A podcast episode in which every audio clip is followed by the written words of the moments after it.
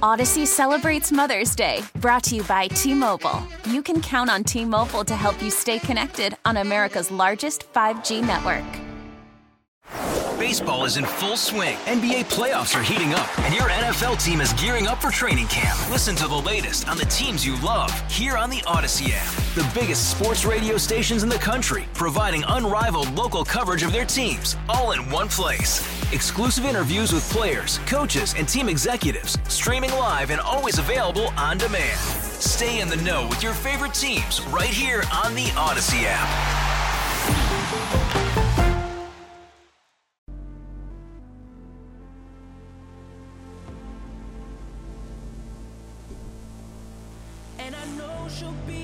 Of me, at least we'll both be numb. And she'll always get the best of me, the worst is yet to come. But at least we'll both be beautiful and stay forever young. This I know, this I know. She told me don't worry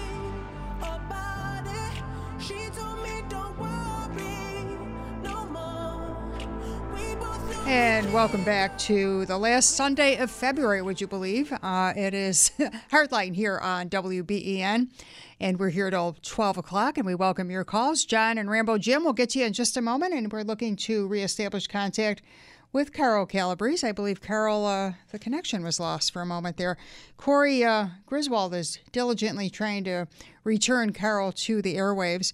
Carol is. um a wonderful political analyst, and whether you agree with him or not, he's always very civil and very uh, studious and, and uh, reasoned in his approach. That's why I love talking with Carol.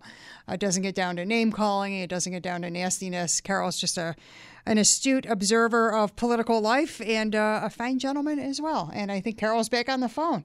Carol, are you I with am. me? I am, Brenda.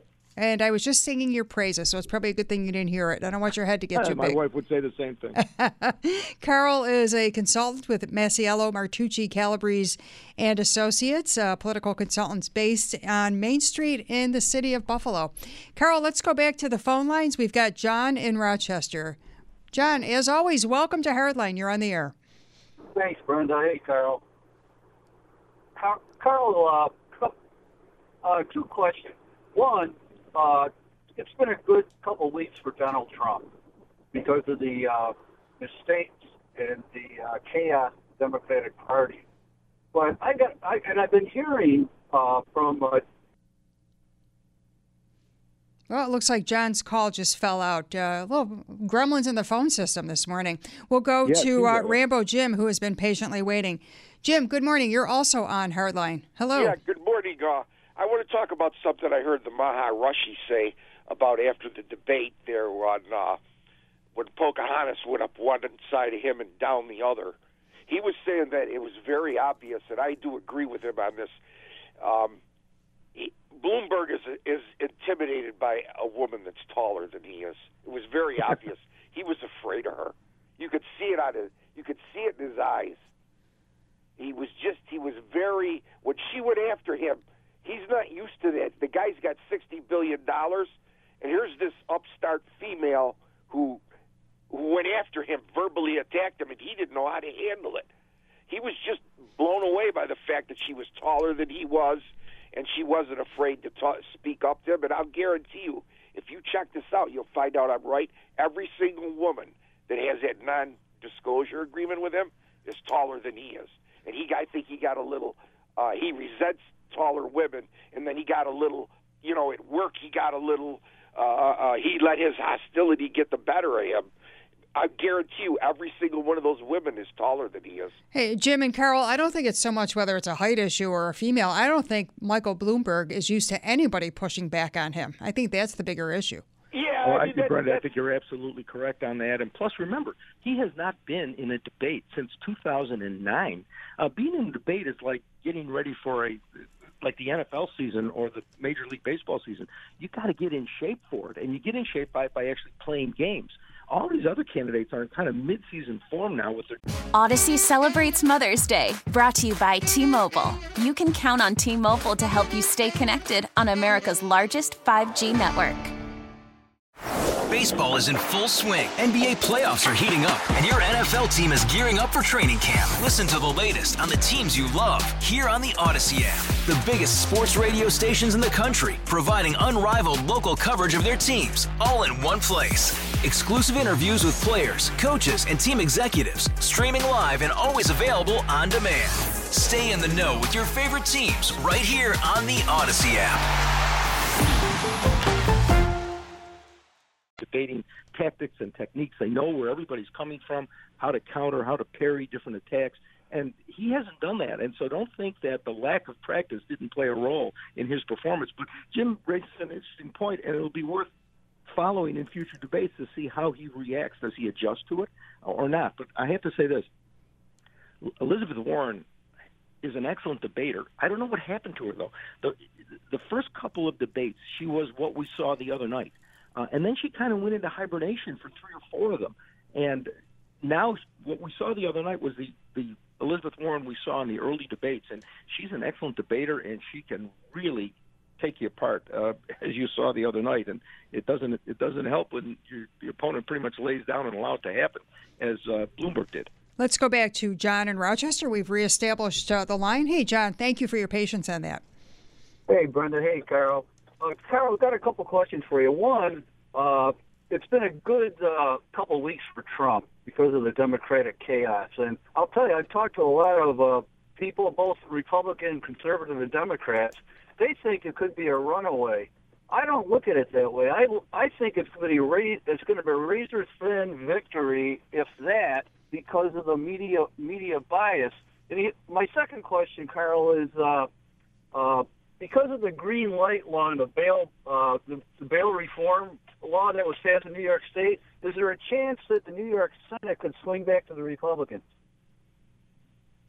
Okay, let's um, let's take that second question first. The answer is yes, it's possible, and a lot of Republicans are uh, planning right now to run as, as with that as their key issue, especially in the Long Island districts that were flipped in the last election, and you have incumbents running for reelection for the first time, which historically is the most vulnerable time for an incumbent to run their first reelection campaign.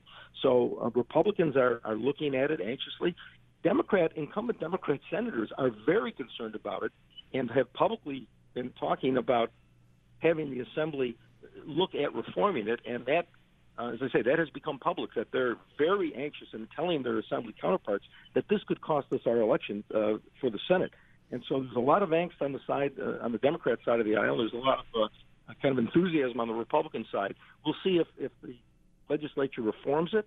Uh, right now, it, it, there's a stomach for it in the in the Senate amongst Democrats. There seems to be no stomach for it amongst Democrats in the Assembly, however. So I think that's still a work in progress. Uh, about will it be a runaway? I, I don't know. Every one of these things is different. Um, you know, what role will the media play? I, you know, I think the media has so discredited itself in terms of lack of, impartiality and have become such a player that if you're a Trump player, you're not paying attention to that. Uh, he's done very well recently with independents that will decide this race. Uh, he's, you know, he's got a lot of money. He's got a lot of issues going for him. He's got a great economy. Uh, and you know, I read something the other day, and this is interesting. You know, people say Trump should stop tweeting. I, I think he should stop making dumb tweets, which he often does. But he's got more followers on his Twitter than the combined viewership of ABC, NBC, and CBS News every night. Had not more heard that, Carol.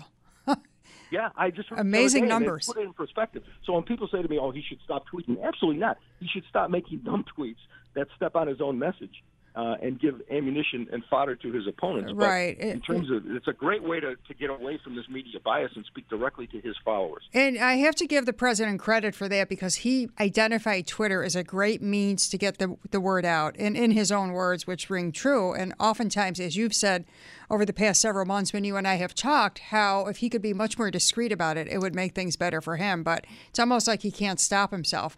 But you got to no, give him credit for being able to identify that medium as a way to get the word out. No question, and he can't stop himself. I read an article the other day. I thought it was pretty funny. It said that basically Trump has the political version of Tourette's syndrome. uh, he, he just he can't help himself. Uh, we have a text that came in too, by the way, Carl, about Michael Bloomberg. Uh, the texter says Bloomberg intentionally did not prepare because he planned to buy his way to the nomination. I think there's probably some truth to that. I, I don't know. I, I can't imagine if he did. If he made a conscious decision not to prepare, it's because, as you said, Brendan, based on arrogance. I don't need to prepare. I, I'm I'm more than capable of handling these guys. They're not in my league. I've done this before. It'll be a piece of cake. Uh, I, I don't think he was saying I don't. I can I can perform badly and and just spend more money. Nobody wants to look like he did the other night. You know, No. if, if I can if I can compare this to a to a boxing match, in most debates, you see good jabs. Okay, you don't you don't very often see a knockout. The only knockout I can remember in my time was Lloyd Bentsen and Dan Quayle. You're no John Kennedy, sir. That was a knockout. Right. For the most part, you see jabs. Good punch, snaps the head back, gets you on the offensive. Once in a while, you see body blows where you see the fighter grimace in pain.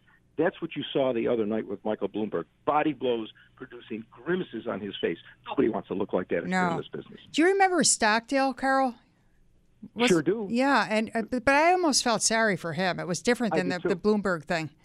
Oh yeah, I did too, Brenda, because he was an American hero. This Yes. was a prisoner of war in Hanoi who got the Congressional Medal of Honor for the way he organized prisoners and uh, helped them survive. And unfortunately, the first impression people had of him in the political system was not favorable. And I felt very bad for him because uh, you read about Admiral Stockdale. If you go to the Naval Academy today, there is a statue of him in his flight, you know, in his flight outfit, his flight suit with a helmet, uh, honoring his service. And that was a shame the way that came out. But the, again, he this was his first time in the deep end of the political pool. Right. Like I could fight a fly. He could fi- he could fly a fighter jet and, and participate in combat. But this was a different kind of combat that he was not trained for. Yeah, all sorts of sharks in those deep waters. Uh, Carol, what did you make of the um, uh, Roger Stone sentencing uh, earlier this week? 40 months in uh, federal prison, a $20,000 fine.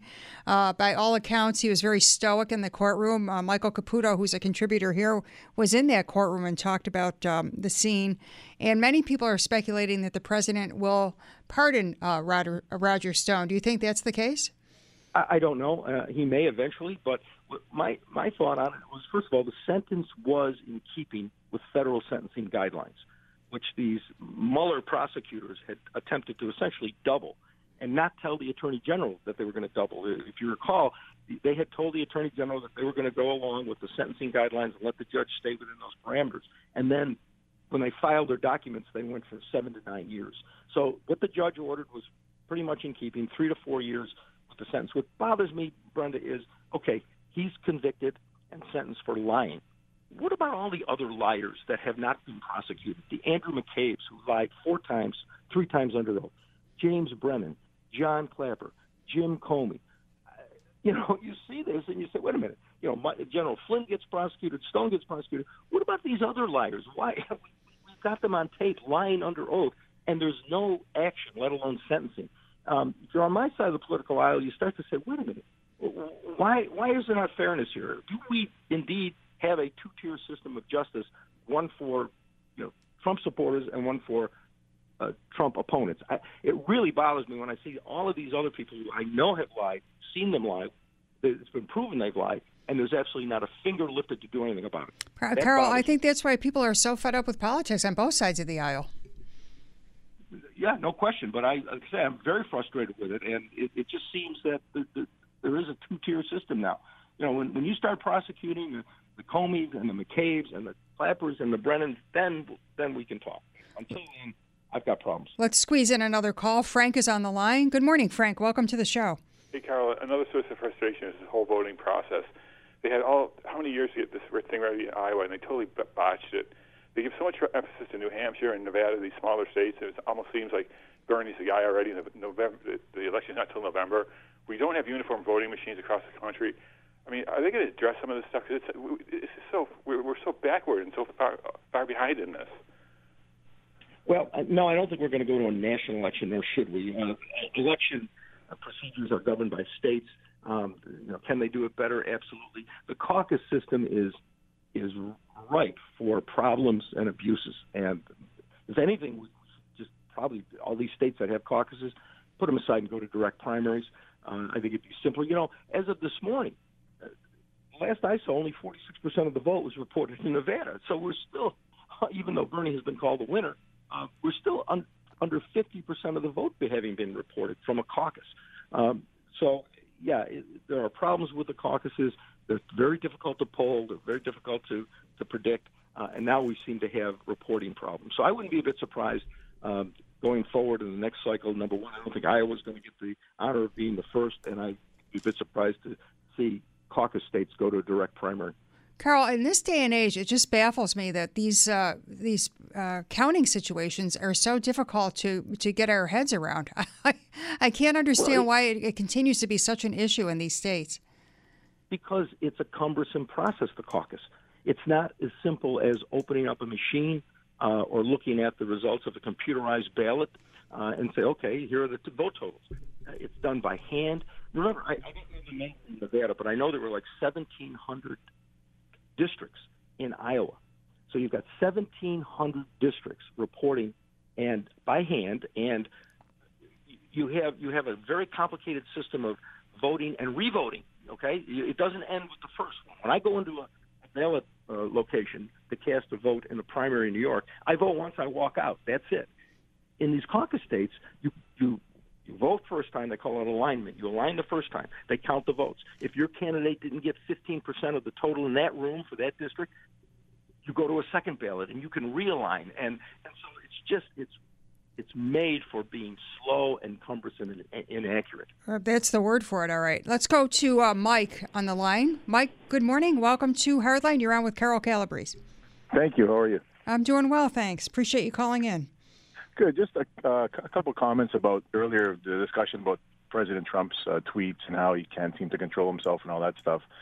I don't necessarily agree that he can't control himself in one sense, just because, you know, in 2016 we knew that this wasn't going to be when he won. We knew it wasn't going to be another four-year election like every other one. He does things on purpose, says things on purpose because he baits he baits the left-wing media, and he does it in such a way that they have no choice but to respond. Um, the same way when he brought up the thing about the Bidens and Ukraine and all that stuff, that really put the spotlight on them. Um, now there's no more talk of of, of Trump impe- of impeachment with the president because of what he said in the phone call, but all the other stuff is coming to light. So, you know, it's the same thing with the, when he calls people names or st- says things like that to draw attention to it. And even though it's bombastic, I think he does it in a masterful way because he's basically shredded the credibility of most of the left wing media out there by just using Twitter. Carol, you, uh, yeah, you, I would imagine I, I would you agree, agree with that assessment from Mike. In much, yes, I, I do, in the sense that Trump is a master at trolling his opponents, and they always go down the rabbit hole every time their heads explode. And he does it on purpose, and I think he does it cleverly, and he does it to his advantage. My problem with his tweets, are, for, I've used this example before, and it, this has happened before. You have great economic news come out from from the Bureau of Labor Statistics. Unemployment down, employment up, labor participation rate up and that's the day he decides to pick a fight with Rosie O'Donnell. Okay, and I'm saying to myself, couldn't you waited a day or two, and and not stepped on your own message because now you give the media the opportunity and the excuse not to cover the good economic news. So that's my problem with his tweets. They're not strategic, and he sometimes steps on his own message. But Mike is absolutely right. He is a master at trolling his opponents, letting making their heads explode. And when they're that angry, they can't think straight. And, and I think that's what fuels him from day to day, Carol. Yeah, I think so. And and and you know, you, if if ten percent of them are bad tweets, then he's I think he's prepared to say, okay, the other ninety percent accomplished my purpose and my goals, and and that's what it, he's not going to change, Brenda. I mean, anybody who thinks he's going to become more quote presidential is not. It, he is what he is. American people are going to make a decision, thumbs up or thumbs down, based on what we've seen for the last three, three and a half years. Never a dull moment when it comes to politics. That's why this show is so much fun to do. And Carol, you always have a great beat on it. Thank you so much for joining us this morning. Thank you, Brenda. My pleasure. It was Carol political operative and uh, political consultant, and always a, a, great friend of the show. I'm Brenda Alessi. Thanks to Corey Griswold for pushing all the buttons for me, and uh, appreciate you tuning in. Until next time, enjoy your Sunday. Odyssey celebrates Mother's Day, brought to you by T Mobile. You can count on T Mobile to help you stay connected on America's largest 5G network.